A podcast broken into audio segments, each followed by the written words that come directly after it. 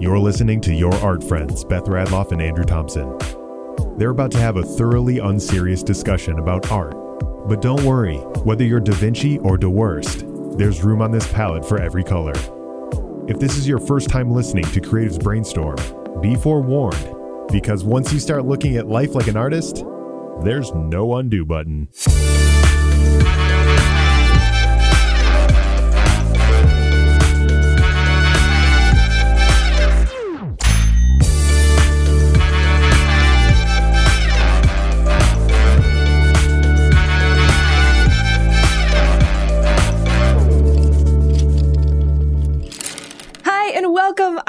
Beth, And I'm Andrew. and we're your art friends. And this is our podcast. This is our first episode of our podcast. Yeah. Super pumped. You sound super pumped. You sound. Sorry. I didn't. Ah, I Are you nervous? I never- Andrew? yes, I- again I have the sweaty palms. Um Mhm. I never know when to like just let you like talk cuz I don't want to like interrupt you Mhm. versus like when I should also like chime in and be like, "Yeah." I'll never be mad if you interrupt me Okay. because I'm definitely going to interrupt you plenty. Yeah. Uh, that's just in my in my Radloff blood. It's the way that I talk to people. It's a problem. Well, I will work on not caring as much if I interrupt you then. And I will work on caring more. Weird goals for a podcast, but okay. Yeah, right. but speaking of weird goals for our podcast, what is this podcast? Why are we making this podcast? Why should people listen to this podcast? There are a handful of art podcasts out there, and they're great. They're great if you are an aspiring artist and you want to learn a little bit about business. They're great if you're interested in what's happening in the art community and the discourse and the news. Um, but I, I don't see a ton of art podcasts out there that are just a couple of dingleberries making jokes about how silly this career is. And that's where we come in. Mm-hmm. We initially wanted to call this podcast Farts. I I I came up with way too many fart jokes for segments. Yeah, I was piecing through it to figure out what we were going to talk about in this episode, and, and, and none of them are usable. Spicy farts was one of them. Mm-hmm. So that was fun art that turned into uh, something much more than what it was initially supposed to be. Eating your art beans was another one. Like recharging your creative energy and trying different things to like get get The out of a rut. Yeah. Break up Yeah. the monotony. Yeah. Another one that was my fart stinks and that's okay. And the the point of the subject was we just talk about something we struggled with and the other says that's okay. We all fart sometimes. So this podcast has gone through a couple iterations. Yeah. Uh, we ultimately decided not to call it farts. And by the way, farts was uh, shorthand for fun arts. Mhm. The thing about that, well, I understand the joke. Most folk who are uh, perusing Spotify are not going to look at the Farts podcast and be like, ah, neat, an art centered comedy podcast. So we decided to go with Your Art Friends. Yes. So today, first episode, what are we talking about? Well, we've got three topics. We want to talk about who we are, we want to talk about how we met, and we're going to ask ourselves why we are the way that we are.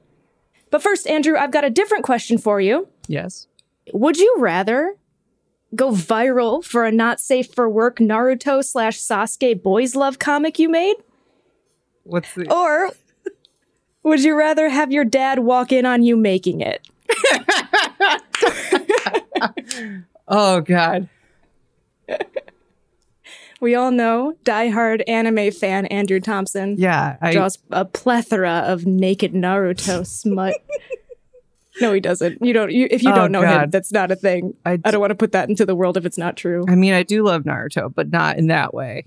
Um You could love Naruto in that way, in the way that Sasuke does. I don't know if Sasuke loves anything. Oh, Sakura, I'm so sorry. God, the pros and cons of this. The pros of the going viral part is like, yes, I could go viral. I'd probably get a lot of followers. it's the scale, right? But you get followers who are there for a specific. Yeah, that's thing. true. They would only be there for that. And then I'd be like pigeonholed to be the like Naruto smut guy. Um which would not be a fun thing to do. Uh, I would get bored. I mean, don't that. knock it till you try. Well, it. I feel like I would get, get bored, bored of of that over time. Like, like there's only so many different combinations that you could you could do. Um, but then the other the flip side is like I. it's one person. I you feel, get viral in one head, yeah. and it's your dad's head. But see, like if my dad sees it, like he doesn't know what Naruto is. I could just be like, this is a commission by like somebody, and they're paying me a Okay, can ridiculous amount of money. And then he'd be like, yeah, okay. And he would just be like, that's weird, but he'd like leave. Yeah, I don't know your dad. I don't know if he would uh, have a very strong opinion about you drawing pornography privately in your room. I think if I sold it with the like, I'm getting paid a lot of money for this, I think he'd be fine with it. That's a true capitalist. Love it. Respect it. Like, I think I think that would be my, I think that would be my choice because then I'd still be able to do all my other You- art. You want your dad to see and I your wouldn't naughties? be I wouldn't be pigeonholed. mm-hmm. Yeah. I also feel like he just wouldn't be aware of what was going on in the picture. Like he would just kind of look at it and just be like, "Oh, okay," and then like that would be it. Andrew, if he wasn't aware of what was going on in that picture, then you wouldn't exist. Well, like like what I what I say by that is like my my my dad is very like um you know typical midwestern like not gonna talk about uh sex or anything like that and so he's just gonna look at it just like or or he'll just be quiet about it and never say anything about it and it'll just be Mhm. something that like goes unspoken That's probably what it is. That's Yeah. the scenario. He walks in, yeah he sees you doing this. You know that he sees you doing this. You don't even have the opportunity to tell him that it's for money. mm-hmm. You can't explain it away. He won't let you bring it up again. yeah probably Yeah. And that's what you're going to go with. Yeah. Versus being pigeonholed into Sasuke. I think so, yeah. Pornography. yeah How'd you like that? That was pretty good. Did that feel good? I wasn't I wasn't expecting expecting that. That's a good one. Yeah, because the standard would you rather for artists is would you rather uh, be a mediocre artist in life but be famous, or be an incredible artist and then after you die you become famous? Yeah. That's the one that I hear all the time. I also like the one that you threw out at me last night, like when we were just like discussing the pitching format. ideas? Yeah. so that one was would you rather eat a box of crayons or be a box of crayons? Yeah. And for me, I would obvi- like the reason why I didn't pick that for the first episode was because obviously it's it's eat a box of crayons. But then Andrew comes out of left field like easy, easy answer, and he says, I was like, I wanted to be the box of crayons because in What? elementary school, everybody like you you you were like so intent on getting the like big box of crayons with like the 64 colors and the pencil the, the crayon sharpener. And it was mm-hmm. like that revered like christmas gift of like the box of crayons like the big box of crayons. "How precious is that? That's and, so and then i would also be used to make art which is cool. But but then like after two hours of talking i was just like okay beth i have a new question. Going back to the box of crayons conundrum i was like if i can either eat the box of crayons or be the box of crayons does that mean that the box of crayons that i am is the box that gets eaten because then i don't want to be the eaten box of crayons and it, it became very full circle It's beautiful. It's beautiful. I re- immediately regretted not asking that one for the first episode, but you know what? We got it in there, so thank you. Yeah. no problem It's it's so obviously eat the box of crayons so I can go continue being a human being in the world. But I mean to each their own. I'm not judging. But do we really want to have that level of stress and anxiety when we could just be a box of crayons and have no responsibilities, and there you go. This is why you should listen to our podcast. no deadlines, no no taxes? You don't have to figure out what to eat for dinner every single night. Yeah, you don't have to do dishes or laundry, the things that never stop piling up. Hmm No emails to answer. Mm-hmm. No texting. Don't have to text anybody back. You don't have to go to the laundromat. I hate to wash things outside of my home. I want an in-unit dish dishwasher. Eh, I want an in-unit washer dryer so bad. I feel like we should get back on track and maybe uh, tell them who we are. Okay, first question. I like it. Let me go first here. Who we are. My name is Beth Radloff. I'm an art director. I live in Los Angeles. Uh, I've done work for Disney. I've done work for HBO. I've done work for Fox, a lot of big studios.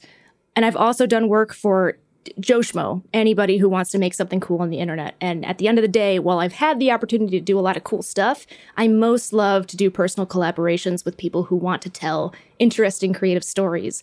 Um, I've written down a list of different things that describe me, and that list has birds, comedy, the internet, medieval fantasy, philosophy. I'm a leftist. I love to drink coffee, and I'm really into anime. So, so you like birds? Do you have a bird? I do have a bird. That's another thing that goes into my artist bio most often. Beth B. Rad, an artist with a bird. Everybody needs to have a hook, and apparently that one's mine.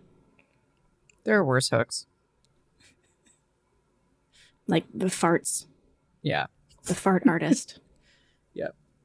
Or the uh, Sasuke and Naruto smut artist. Hey, there's a lot. I'm kidding. I follow. I'm kidding. I'm kidding. I follow a lot of Sasuke, Naruto, smart artists. Yeah. Um, and they're low key so much better at drawing the human form than I am. Right? Every time I see smutty Smut stuff, artists like, are so good at anatomy. It's not fair. And they're good at a specific kind of anatomy where it's uh, bodies interacting with other bodies, which is genuinely difficult to draw. A hand grabbing an ass, Yeah, if you can do it well, oh man. very true. It's like that give of like something like grabbing something else. hmm The strength and the softness. of Sasuke and Naruto. I, I feel bad now. I didn't mean to shame any smut artists because they are awesome. Yeah, we are an um, inclusive podcast. Yes. Please, please send us your NSFWs. Yes. I guess, yeah, I should probably, you know, say who I am now.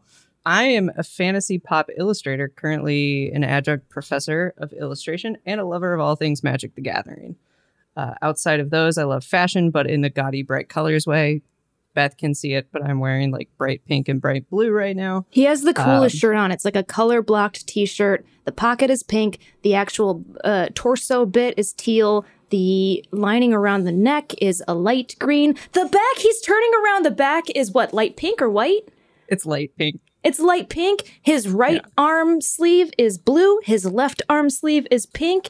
10 out of 10. Love this shirt. I don't know what's going on below the camera. But Black jeans. Oh. Oh, you could have made it so much more spicy. Why is this podcast horny? I didn't. this is not the intention. This was not what we wanted. Well, you. Well, Is it the do we just become the heart heart podcast for horny art? Like like we had fart like fun art, but now we have horny art, so it's heart. and it still has the same problem where you go on Spotify and you're looking like, oh, the Heart Podcast. This is probably about relationship advice, and you click on it and it says two weirdos talking about anime porn. yeah, apparently. oh god. Yeah, that's that's our podcast now. Yep. Um, anyway, you're the color boy. Yes, I love color. Uh, I also like to spend time with with with friends, or in our current world, talk to them over calls, and I sometimes do that too often. Uh, I also have a wonderful pup named Cadence, who's a pit mix that I lovingly refer to as my little brickhead because she's uh, tan and she looks like she's wearing socks. Uh, in the past, I've done official work for Sony Entertainment, Marvel, Bethesda Games, Mondo Games, Lucasfilm, and Reebok. Uh, currently, I'm working on a few freelance gigs can't yet talk about. Um, uh, in addition to my own personal comic called Banishment over on Patreon, which is all about depression. So, um, yeah, if Just you the want full to check that out, just go go jo- go go check that out. Mm-hmm.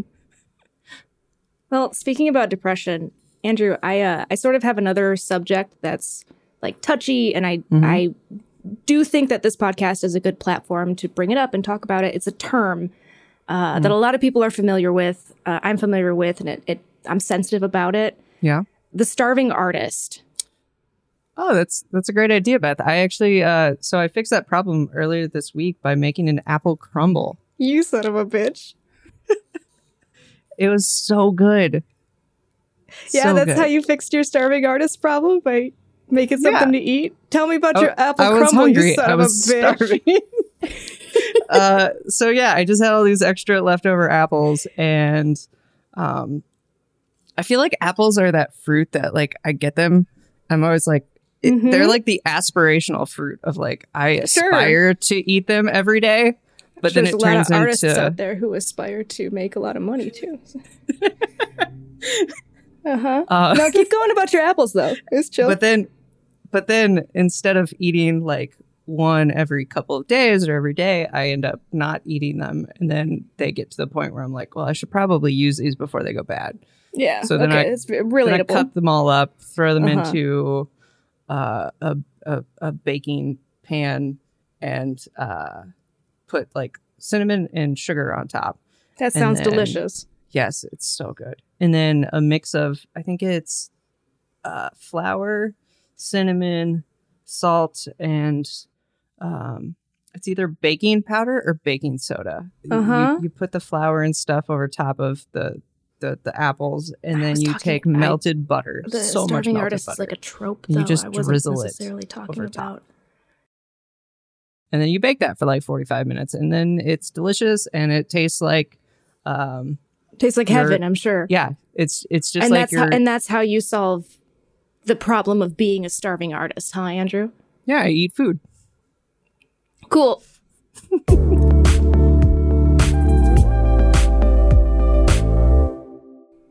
well, let's talk about how we met. yes yes we met because of butts We did. We did. Um we did. So, in November of 2018, 2019 Andrew was it? yeah In November of 2019, Andrew and I both attended a art retreat yes out in Tenn- Tennessee. we were on like a college campus that was like wait were there like students there like for the college or was it just like an off season I truly don't know. That time was a fever dream. Yeah.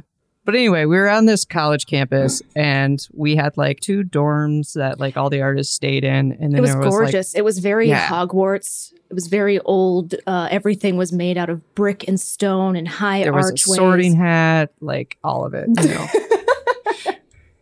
it divided us into to different groups of artists. you had the sculptors, you had Mhm. the digital illustrators, artists, digital artists. you had the the the traditional painters, and then you Mhm. had the abstract artists. And we all know that the abstract artists were uh, Slytherin.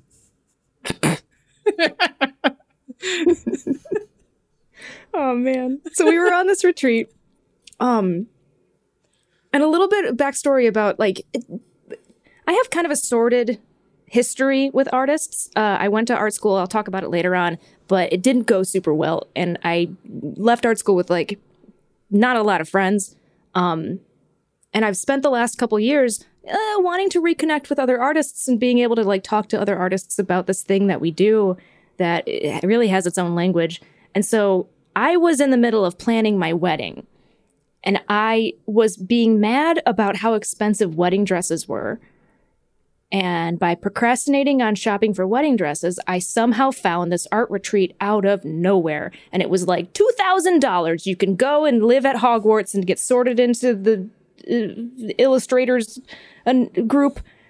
And I decided to just like on a whim do it. I took all the money that I would have spent on a wedding dress and I put it towards my future. And I decided to go on this retreat. And so I go on this retreat. I'm like nervous out of my mind because I don't have any art friends and I don't really know how like it went so bad in college that I'm afraid that everyone's going to hate me again now that I'm an adult.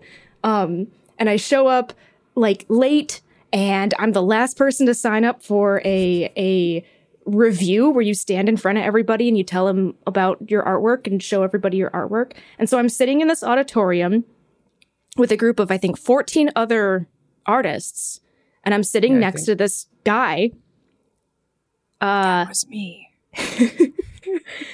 we were getting our like portfolios ready because you Yeah. had your iPad, and so you were getting your reel like queued up. Yeah. So I'm an And I animator was- on top of being an illustrator. So I have this animation reel that I was prepping to share. And I work in comedy. So of course, I'm prepping my animation reel and I'm trying to RAM preview or not RAM preview it. What is it called? Buffer. I'm trying to buffer the video so that it will play smoothly. Mm-hmm. And the buffer fails and halfway through the video it just pauses on the shot of a man's bare ass and I can't get it to go away. I'm sitting here in a room full of strangers next to this guy and there's just a a bare male ass on my screen and I start hearing him laugh. Yep. I just like I just like remember like we were just sitting there and we had like, you know, I think we had like barely met. Like we had done some like um icebreaker activities prior to that. And I think like I had talked to you for like maybe a minute prior to that moment. And then yeah, you were like getting your your your reel ready. And I remembered you like you like opened it and then it like started playing and you like panicked and like went to like hit pause.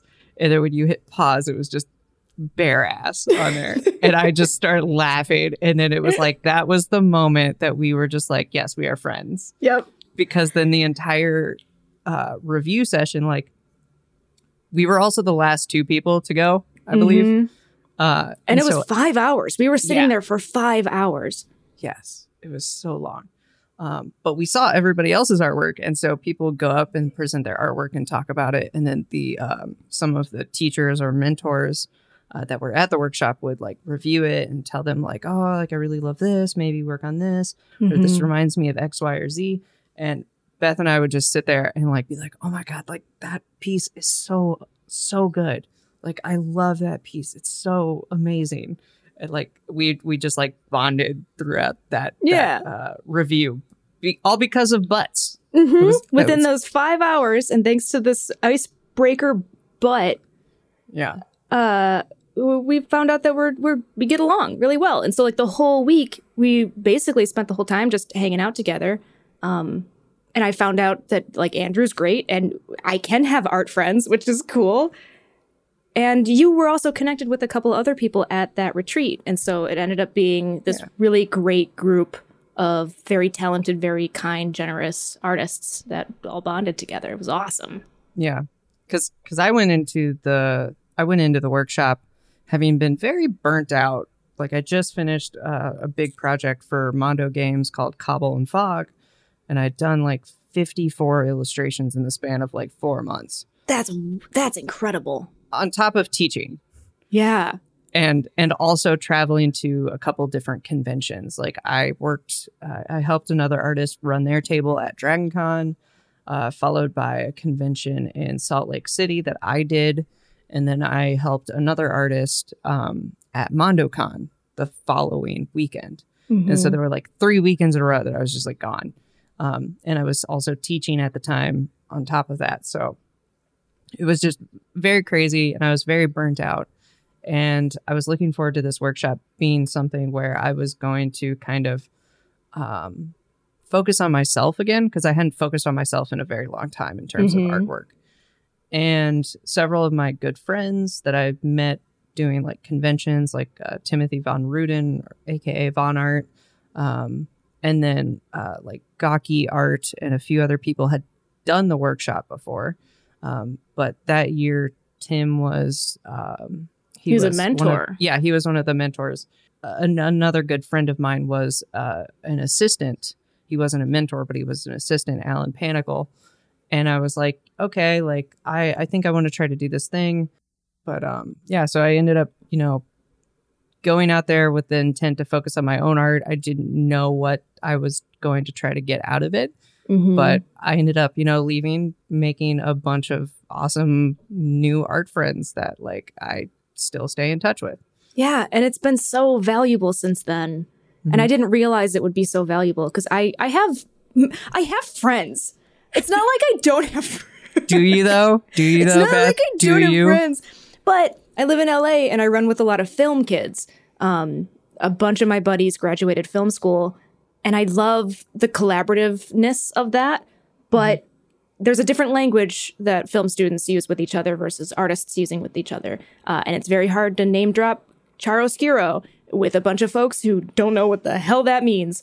Yeah. Um, and all of a sudden, I'm surrounded by a bunch of people who absolutely have an intimate knowledge of what that means. and it, it it makes you feel seen. It's really exciting to to feel validated in your knowledge of a topic by other people who you look up to as being good at that thing and knowledgeable themselves in that topic. Uh, and it fed my soul, man. And then I was like, Yeah. great, I'm going to start doing conventions. I'm going to start reaching out to other artists and like And how did that broadening this circle. And then COVID happened, dog. I know, it, right? it didn't go. It didn't go at all. And we all got sad and poor. That's where my comic on depression came from. yeah. Yay. Yay. Uh, But yeah, I think the really like I know we've talked about this, you know, behind the scenes, but I'm very excited for this podcast because like, you know, it's called Your Art Friends and and we're trying to be, you know, we we want we want this to be um you know, for for people who may not have art friends and and are lacking that connection like you used Yeah. to be. And I think that you are still very like I mean, you've said this, so I'm not speculating, but mhm. that you are still very early on in that journey of finding your art friends or your like found art family. I'm baby. And I think it's to, I'm really excited for anybody who's listening to this because you are going to get to hear Beth find her art family. Andrew, And it, it just, it just warms my soul. my dude. Hey, Beth, Yes, Andrew? can we talk about color? the color boy. Yes. The color me. boy has started his segment. Yeah. I'm just going to talk about color. That's what we're yeah, it's do. Andrew's color corner. Yeah. This Uh, might be so- historical facts. This might be fun facts. This might be no facts. Just, hey, love pink this week. I always love pink. That is not a this week type of thing. It's just a constant. I'm so sorry. I, was, I, was, I didn't know. How dare you? Do you even know me? I, I'm trying. So, I'm going to tell you a fun fact about a color, and then you have to guess what color it is. And then the follow up question is related to that color. Okay. So, the first one is this color, when used on cups, makes hot chocolate taste better than in any other cup with a different color. No, it doesn't. According to a recent study, No, no. I do not believe that this is true. it was on Medical News Today in 2013. do I believe this? When I was a kid, I heard that uh, painting the walls green would make you more hungry, which is why Olive Gardens are green. So I'm gonna go ahead and guess that it's like a like a rich green or a deep forest green. Nope, No, it's not. What is it? It's orange. Orange. You Orange or Ah! a warm cream color. Okay, I'll give you warm cream color. A warm cr- a warm cream would make any hot chocolate, warm beverage, coffee delicious. Perhaps orange, like a sunrise. Nah, that that tastes like my aunt's walls. because it says the results showed that the hot chocolate scored highest on flavor when served in orange and cream plastic cups, while white plastic cups scored significantly worse than any other plastic cup color. Hot chocolate in a white plastic cup. Of course, that that's is a strange like. beverage to eat out of a plastic cup or drink out of a plastic cup, not eat. I wonder if the orange seals the plastic in a way that prevents it from soaking into the hot chocolate, and that's what the taste is. I don't believe that. The chemicals seep into the chocolate. That's Um, bananas, dude. yeah, it is. It's pretty pretty wild. Citation in the description, I suppose. And then the follow up question related to the color orange is what came first, the fruit and the name of the fruit or the color? That's a good question. Yeah, it is. Can I parse this one out? The name of the fruit. But okay, where did hmm. Mm. So this is interesting because I'm sure oranges originally were not called oranges. That's just our English white people bullshit. Colonialism coming in here being like, that's orange, so orange is this. I'm gonna say the color first and then the fruit. Okay. Final answer. According to ucreative.com, in this article about 22 intriguing colors, it says just like the eternal question between the egg and the chicken, the orange shares the same mystery. But according to studies, the word orange appears in the English language as early as the 13th century, referring to the fruit.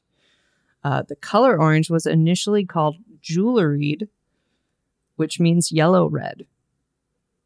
Um, What the hell? on a related note, it was widely accepted that there is no single English word that is a true rhyme for orange. Well, I knew that. Also, ju- also jewelry is spelled in a completely weird way that I would never have guessed. It's- it's spelled G E O L U H R E A D. That's how I used to spell orange when I was in fourth grade. You were a true, um, not a hipster, because then you'd be ahead of the curve. Um, you're an old soul. You're an old soul. I'm an old soul. yes, I like it. I like your jewelry chair. Mm-hmm. I would like the jewelried folder, please, Madame Teacher. And she's like, What? Andrew, I'm zero for two so far in this segment. You truly are the color boy, and I am the monochromatic woman. no, no. You you are very good with color as well Thank in your you. work. In my work, perhaps in my understanding, eh, my historical context of color is lacking. Yeah, you just didn't do the Google search and then find the the 22 interesting facts about color that I did.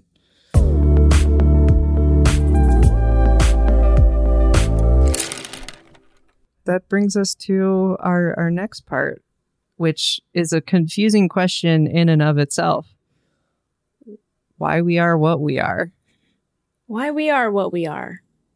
Yeah, when I was first drafting up this episode, uh, that was the language that I chose to use for this final kind of like big question about the the people that we are in the world. Um, initially, I meant it to be like, why are we the artists that we are? And then I was like, well, to be an artist is to view the world in a specific way that incorporates all different manners of thought and practice that has been influenced and put upon us by our collective community. And so to ask ourselves how we are the kind of artist is really to ask ourselves why we are the way that we are. Uh, and that's truly where it came from. And and I know that that's dumb. And I know that that's too much. But also, it's kind of an interesting question, right? To sit Yeah, down and ask I- yourself, like, what are my values? What what did what did I listen to? What was put into my brain up to uh to to bring me to where I am now? Yeah. When when I first read this question, I was like, does this mean like my artistic influences? And, Sure, like the yes. things that shaped and molded me as an artist and and and led me to where I am now. hmm The the the trauma, depression, and anxiety that led to this current version of me. Are you somebody? Are you an artist who feels like most of your inspiration comes out of trauma, depression, and anxiety? Uh, mm, not. So I have one specific series of personal work that Mhm. is very much from those those those things.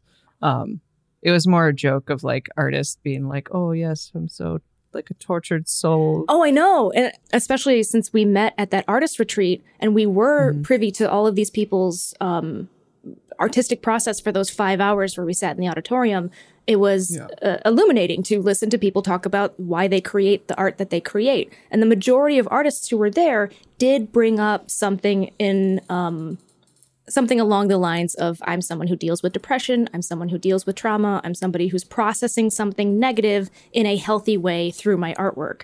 Um, and I felt uh, like personally, that's not the reason why I make art. Yeah.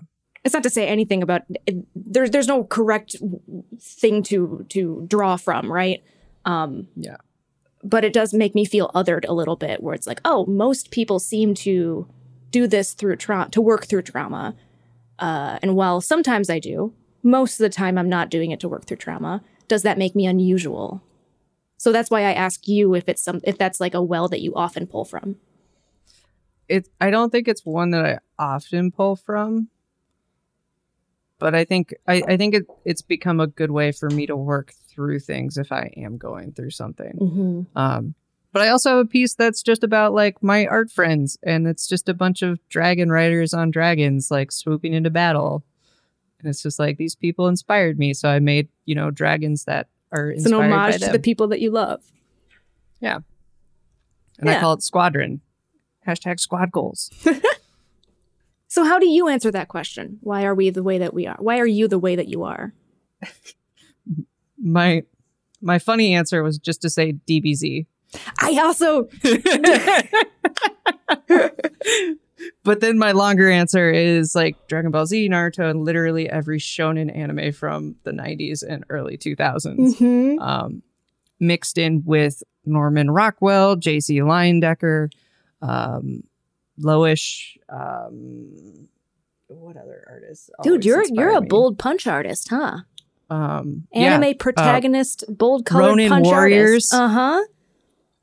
Ronin Warriors is, was my shit. That You guys didn't see it, but Andrew just did a pose that was choice. I saw all Yeah. his muscles. all two of them. Yep. Full display. Um, yeah, like Ronin Warriors is one of my favorite shows growing up. Uh, SWAT Kats. the hell is Don't know SWAT if you've cats? ever watched. It were it was these two cats that they were they worked in a junkyard um, by day, but then at night they made a jet and all these cool like vehicles and they fought crime, and they were like the Batman of like this cat world. What ch- what channel was this on? I think it was Cartoon Network, but it was yeah, it was called SWAT Kats. SWAT Kats. Never heard of it. Yeah. Um, I'm It's also cool. it's ostracizing for me because I didn't grow up with cable at all. Um, Mhm. and so everybody who's like a Nickelodeon kid or a Disney kid or a Cartoon Network kid, I was like a Nature's documentary on PBS kid. God, we would have we would have bonded so much as kids because like I was that weird kid who watched well, not weird kid, but I was the kid who watched Animal Planet all the time. Mm-hmm. And then I would just constantly talk about the shows that I watched on Animal Planet. We Like, there would was- have been was- friends for sure. Yeah. Like I distinctly remember being in the back seat of my friend's like like their my my friend John, his like mom's car. And like we were doing something, like I was hanging out with them that weekend. And I was talking about there was a show on Animal Planet that was like basically America's Funniest Home Videos, but for like animals. Uh huh. and it was hosted by Keegan Michael Key. A true American hero. And I remember constantly talking about funny animal videos that were on that show in the back of like this, like, you know, soccer mom's car on the That's way to like cute. family video to rent to rent a movie. Mm-hmm. I wanted so desperately to have Animal Planet. Um, when we were growing up, we didn't have subscription services for like whatever streaming service. Yeah, you had to get like the my day. back in my day, you had to buy a cable package, and ev- you're buying the sports, and I didn't care. I just wanted Animal Planet. I wanted Cartoon Network and Animal Planet, but more so the animal stuff. And I kept wondering, like, why can't I just pay twelve dollars a month to get my animal fix? And this is before YouTube. This is I had to go to the library and like get animal books every week. yeah. I was into it, man. Oh, did you have any like how to draw like animals books? or, No, like, it was just books? science. So my uh, why we are the way that we are. My mom is an artist, but my mom first and foremost sees herself as a mother. She was a stay-at-home mom, and all of her art, although spectacular, it was never something that was shared with the world to a, a, a big degree. Um, and then my dad was a union electrician. He would come home every day just like beat tired and didn't necessarily enjoy his job, but was dedicated never took a sick day. One of those just hardworking, cool dad. Um, but what happened is I had modeled for me this dynamic where your career is something that you cannot enjoy and art is something that's not a career. And it wasn't said out loud, it was just what I saw. And so my entire adolescence, I was like always being creative, always drawing, always going above and beyond on projects in order to make it interesting in a way that was creative. Um, but I never once considered that to be a possible career because it it wasn't in my brain. Like I enjoy doing this, so it can't be how I make money. Um, until of course I, I meet like one teacher who teaches me about commercial artists, which leads me to accidentally taking AP art and then signing up for a figure drawing class and having this like aha moment in a figure drawing class where I'm drawing this model and I I deeply in love with it. And I've got this old guy on my left who's being really mean to me. And I've got this woman on my right who smells really bad. And even though all of these horrible things are happening, I am fully in love with the process of drawing a, a figure.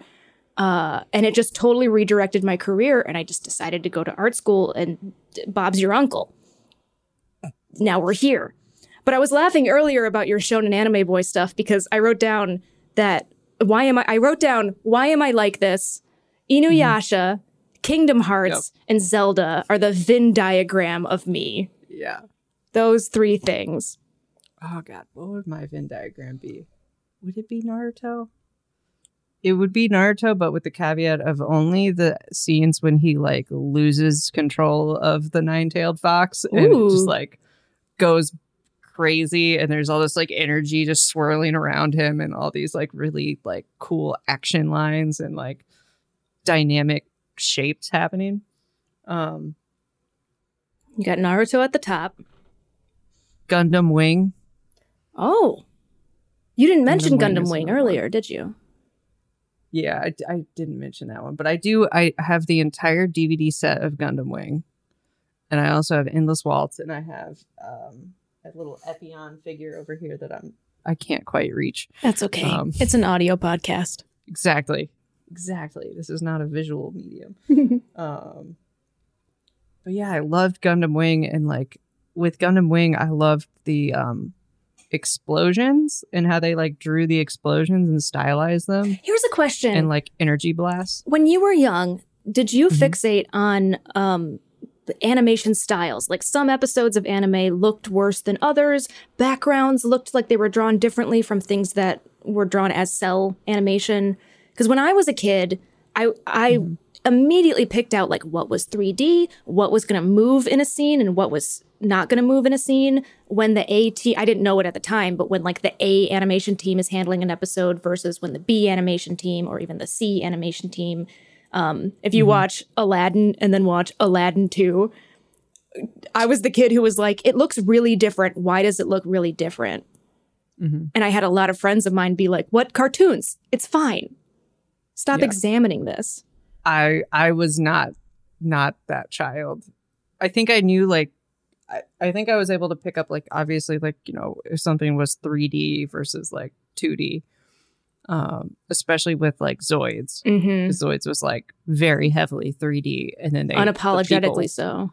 yeah, um, or even like Beast Wars was Mhm. like a very 3D like early on in 3D like as a medium.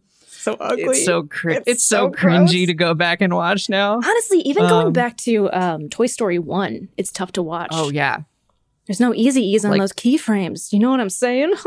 yeah. or or seeing that that uh, Pixar short of the baby from around that time. That's like the very creepy baby. Did they have any shading on the eyes? I think they did, but it was just like this baby like did not look like you know like soft and like a Yeah. person. Like it was like Everything is toys. yeah, it was real creepy. Um, That's something that drives me mental about um, 3D animation. Like the most recent, uh, uh, uh, not the not the so, like softness of a baby, but the eyes thing that I was talking about. Mass Effect Andromeda is the most recent Mhm. iteration of of this failure, um, where they didn't put any shadow on the whites of the eyes, and so when Ooh. someone is talking in that video game and they're blinking at you, it just looks so uncanny valley because their eyes are so bright yeah, the whites of your eyes, they're never white. They're the color that you're supposed to drink hot chocolate out of.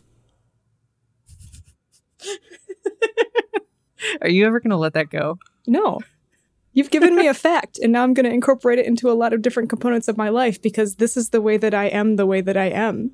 Save it for the mug episode. Oh, sh- guys, get excited. Next week, the topic is uh, it's all about coffee mugs, and that seems like there's not a lot to say, but oh, there's a lot to say.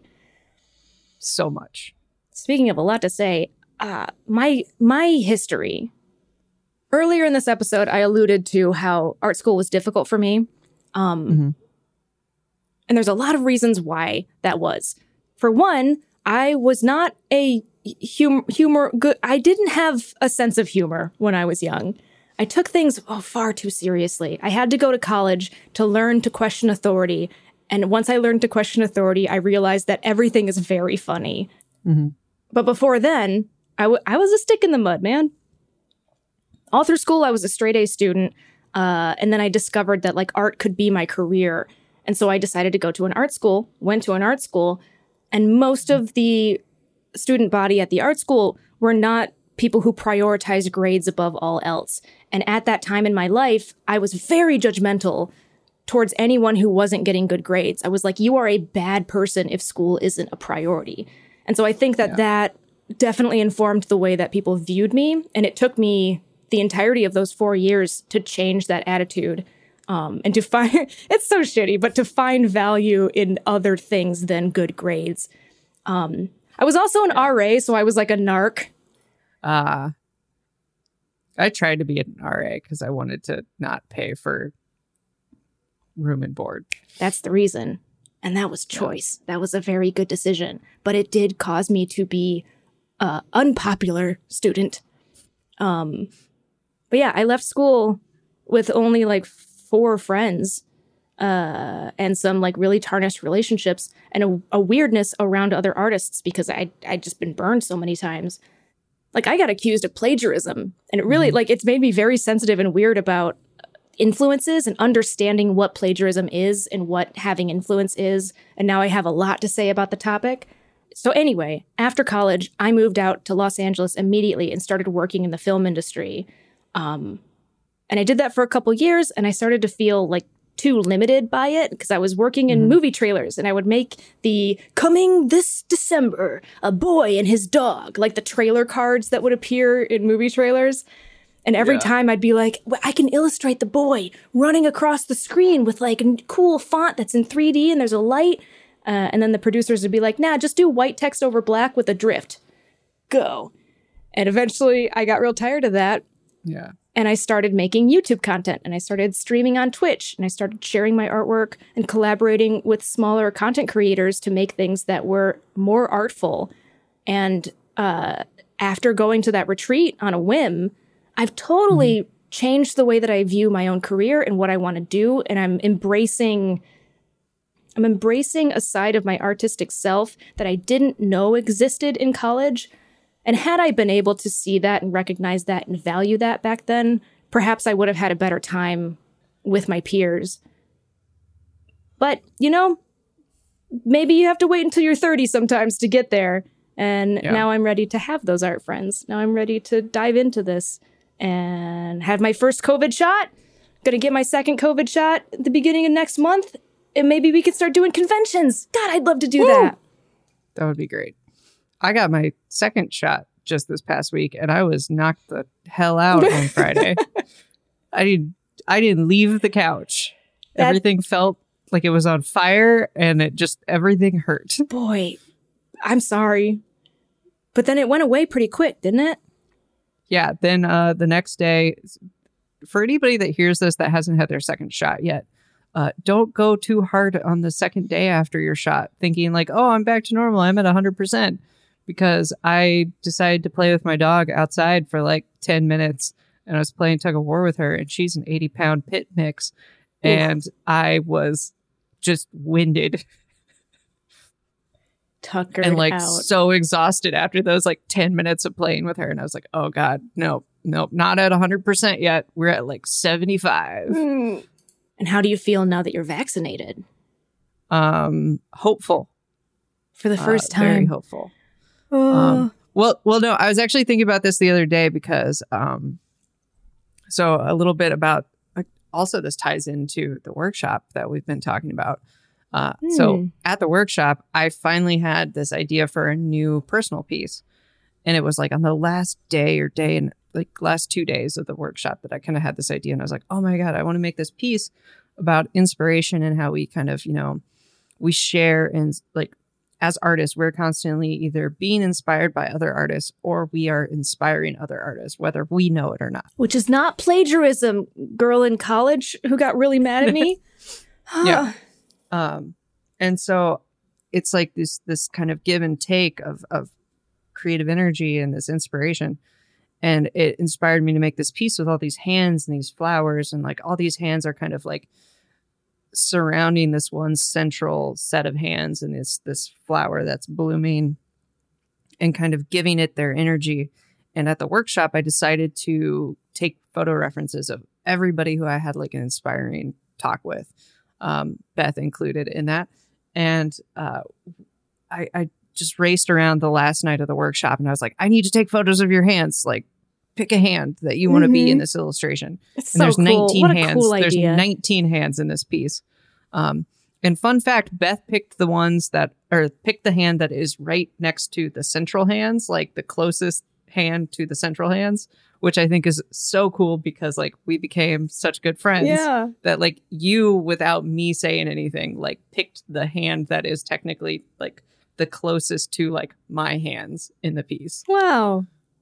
Um, and so I, I just love that about about that piece. But I I did that. I started working on that that illustration um, over the next few months after after the workshop, and I really eased into it. I didn't like go at it super hard.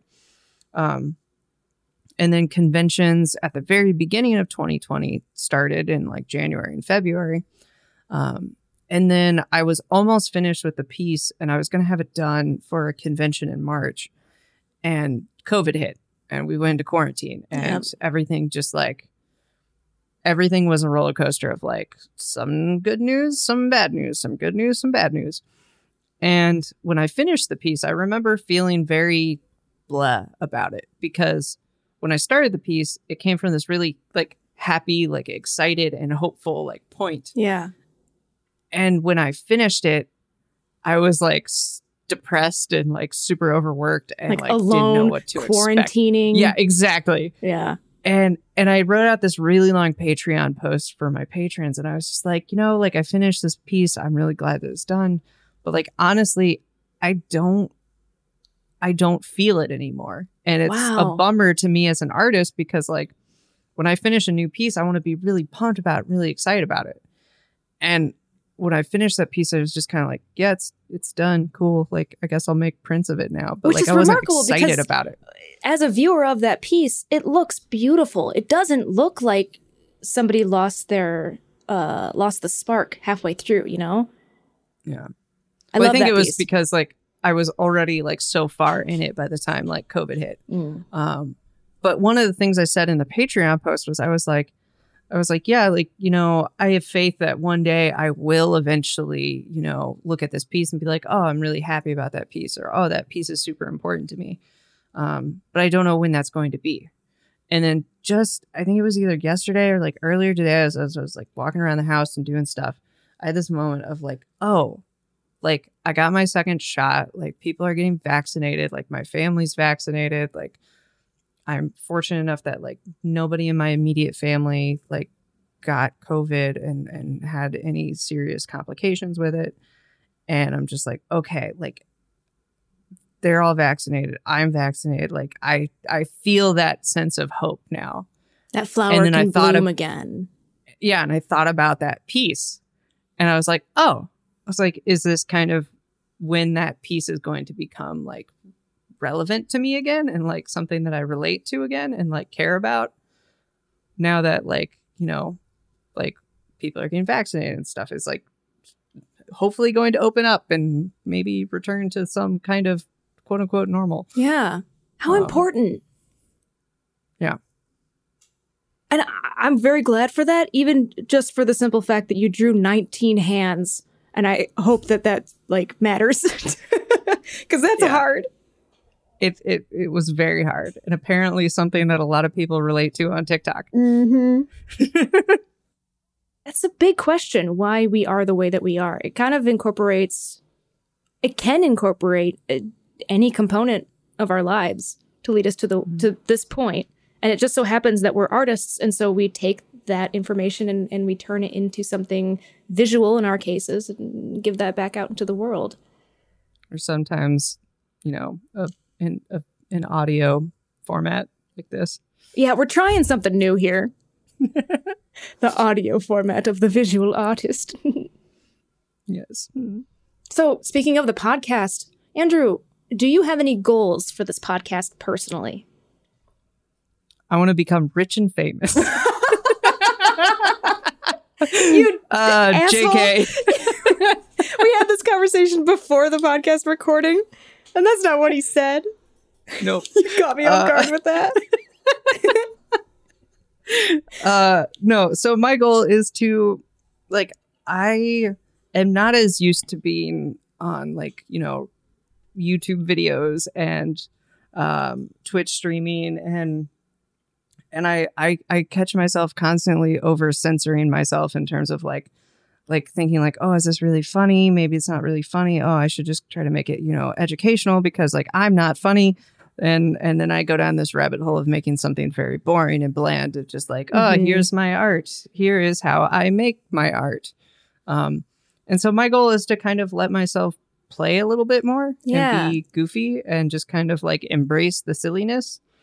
Um and I feel like part of that came from like joining TikTok like in in the middle of 2020 and like jumping into that and then kind of really liking making videos and then making silly videos that I thought were just dumb and made me laugh Yeah. but then like one of them became something that a lot of people thought was really funny um and and so yeah I, that's that's my my uh my goal for myself I think that's fantastic.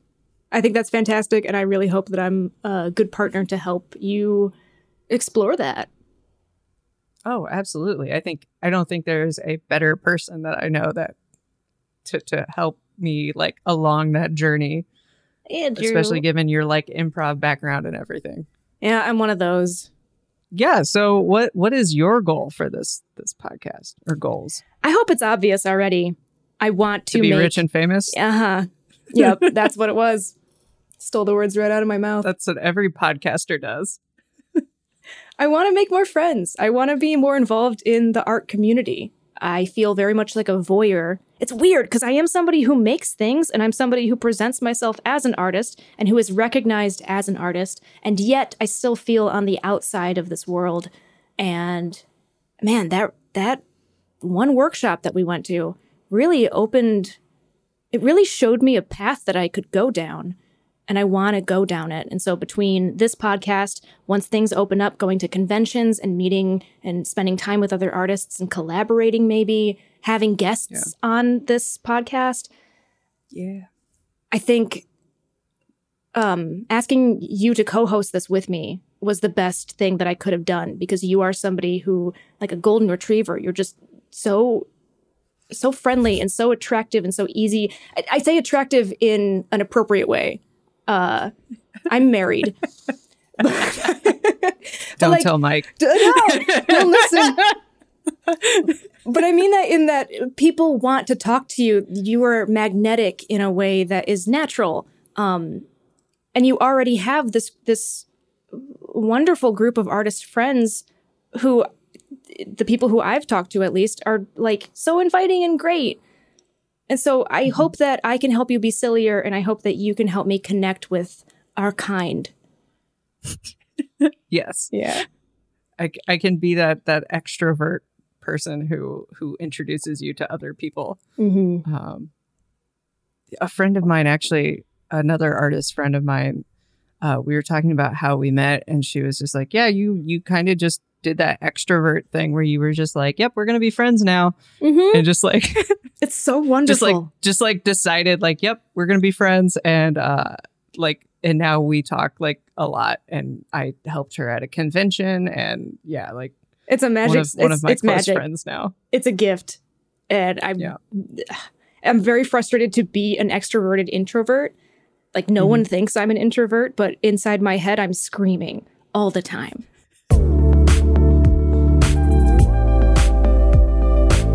So, although I might not yet feel like I'm a member of this artist club, at the end of the day, Andrew and I are both artists on the internet, and one of the questions that we're frequently asked is how do you get inspired? Well, it's a little known fact that every week, all of us artists do get a secret newsletter with explicit instructions on how to invite the muse. should should we be telling them this No, but um I don't want to gatekeep this anymore. I want to share it. okay Uh, if you're an artist listening to this podcast right now and uh, you're starting to like freak out that we're sharing this, you're you got to keep your mouth shut because you're complicit now. If we get in trouble, you're going to get in trouble too. But I, Andrew and I have decided. We talked about it beforehand. We're going to go ahead and tell everybody our secret. There is a secret newsletter, and it has explicit instructions on how to invite the muse. Like I said, and we're going to take turns right now giving you the step by step process of how every single artist is currently getting inspired this week, but only this week. You only have a couple days in order to do this correctly. And if you miss that window, you're just going to be behind. Mm-hmm. And it won't, you won't be able to draw anything.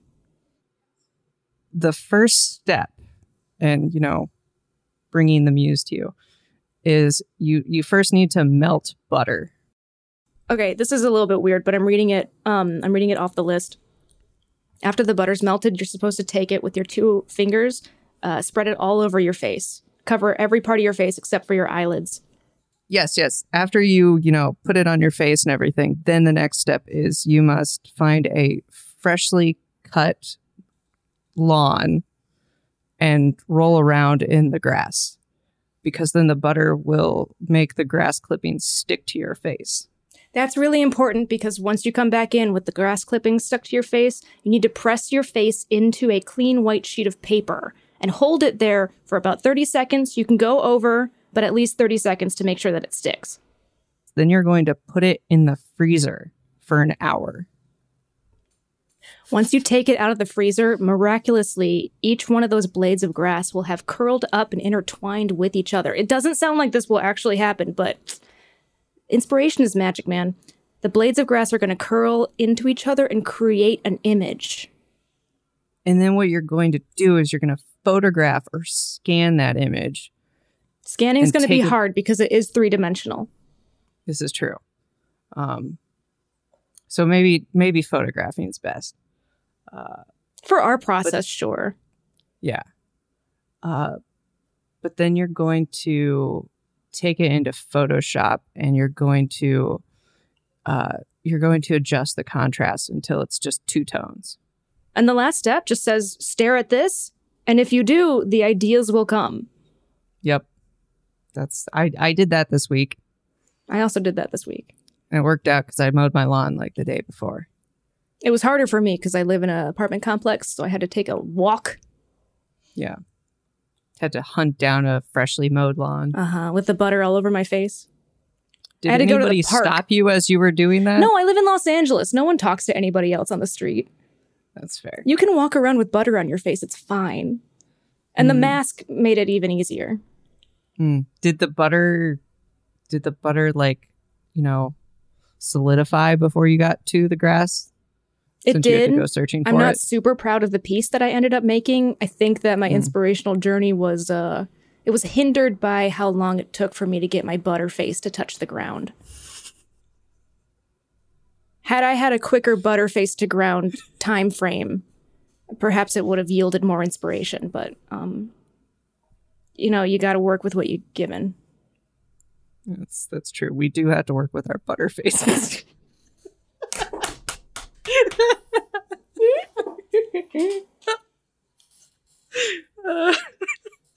yeah. So speaking of, you know, discovering your inspiration and and and and cultivating that, uh, now we're at the part of the episode where we're going to talk about an artist that we like. They could be famous, underground, dead, or seven years old. Uh, if they made something rad, we're going to talk about it.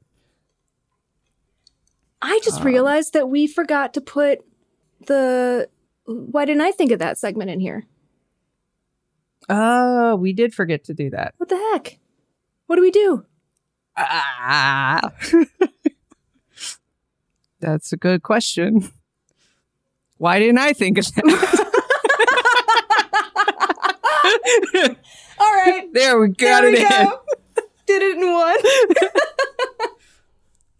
it's the Spoiler first alert. episode. Oh, it'll There's be more a- polished there- later on. There's a segment called Why Didn't I Think of That? And we forgot to put it in here. In this sec, oh fuck, man, where is it? I didn't even write it down.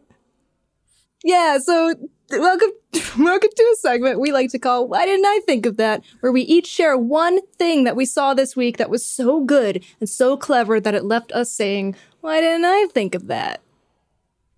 So, what was yours? Andrew, this week on Twitter, at Big Esteban tweeted something, and it's a picture of a bumper sticker, and it says MILF. But then underneath MILF, it says, Man, I love frogs. And I'm. As- it reminds me of there's a TikTok where this little kid has written something out, uh, written a word out, um, but he he is dead set on it, standing for "see you next time." no! Buddy! Buddy got caught something bad. God, but see you next time is like that's known. I've never seen Man I Love Frogs before. Man I Love Frogs. It's just a it's a, such an ugly bumper sticker. It's just solid green, yellow text. It's just a JPEG image of a frog and it says MILF. Man, I love frogs. And I'm so mad that I didn't uh, sit staring out my window thinking of dumb stuff to make stickers out of. And what happens is I see stuff like this and I'm like, if I don't like it on Twitter, then nobody will know. And maybe I can make a maybe I can make a sticker that says "Man, I love frogs" and it's a milf frog. And then I go, no, that that is plagiarism, and don't be don't be that person, Beth. But then I'm like, well, who owns Man, I Love Frogs? This is just a funny joke, right? So how could I could I make my own sticker that looks totally different but says the same thing? And then I'm like, no, you, why didn't I think of that? That's where this this ends. And it's just it's just a funny idea. I'm mad that I didn't think of it. I'm mad that you didn't think of it either. Man, I love frogs. That's great. That's mine this week. What about you? I love it.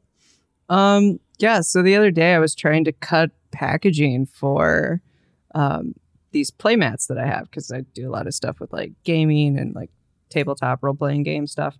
Uh, so some of my art is printed onto playmats, and a store ordered some playmats, and so I have packaging that I make. And how it works is I take an Avery label and I stick it on chipboard, and then I cut that down, and then I fold that in half and staple it to the bag. And I was cutting it with a box cutter and a ruler, and I have a paper cutter. Oh, And for some reason, I had it like John Henry style in my brain that I was faster doing the ruler and box cutter. you weren't. Um, no, I, I, was haven't seen I you do this, but I can already I can tell you right now. Yeah, and I have a box cutter. I have no excuse. You have a paper cutter, yeah. A paper cutter, not box cutter. Yes, I have both, but I also have a paper cutter, which is the more important thing in this story. Um, and yeah, I decided one day I was like, you know what, I'm gonna try it on the paper cutter, and I did like one of them, and I was like, why, why did I not think that this would be? Why did I not think of that? Why did I not think that this would be faster? I'm so jealous because you came up with your idea and now you can use it. And I just saw a picture of a bumper sticker, was mad that I didn't think of it, and I can't do it. But you get to benefit from your why didn't I think of that?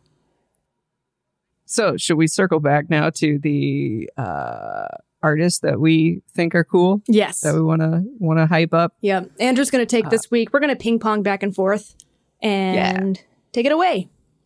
So, for all of you that are listening to this now, uh, this is taking place the the week of the pre-release for Magic: The Gathering's new set, Strixhaven.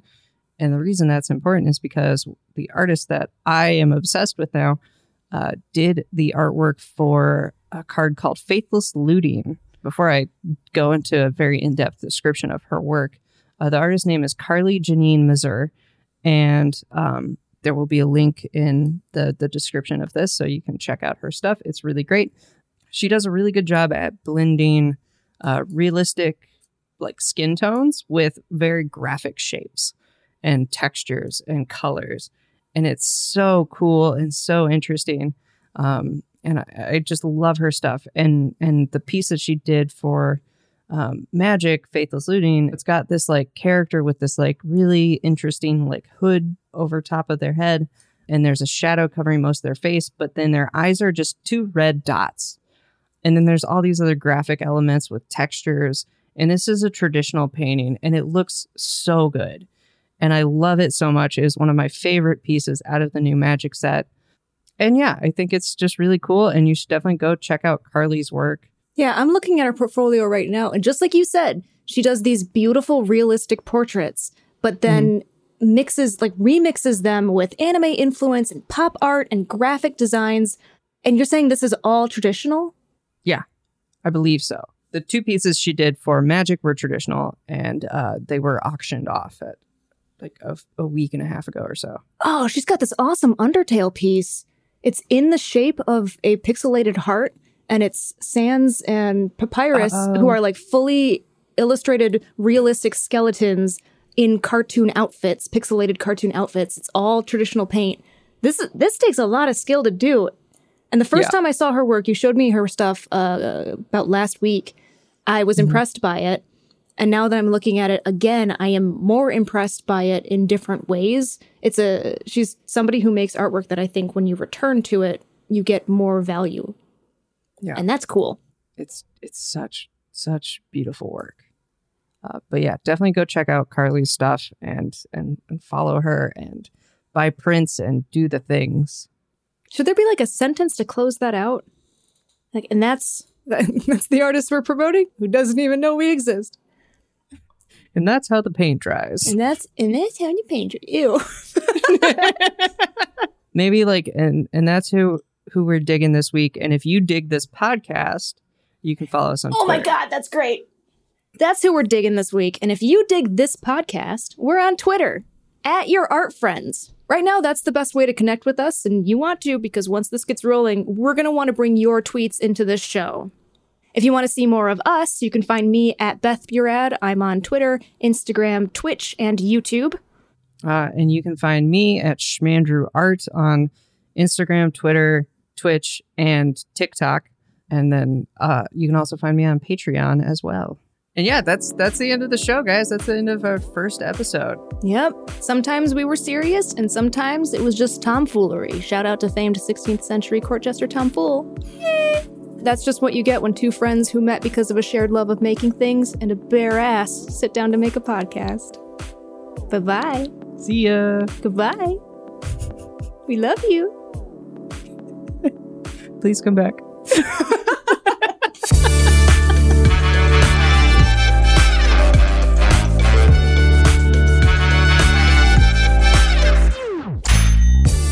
Your Art Friends is a Moorpark Media production. Our music is by Andrew Smith. Check out his band, Makeshift Radio, on Spotify and iTunes.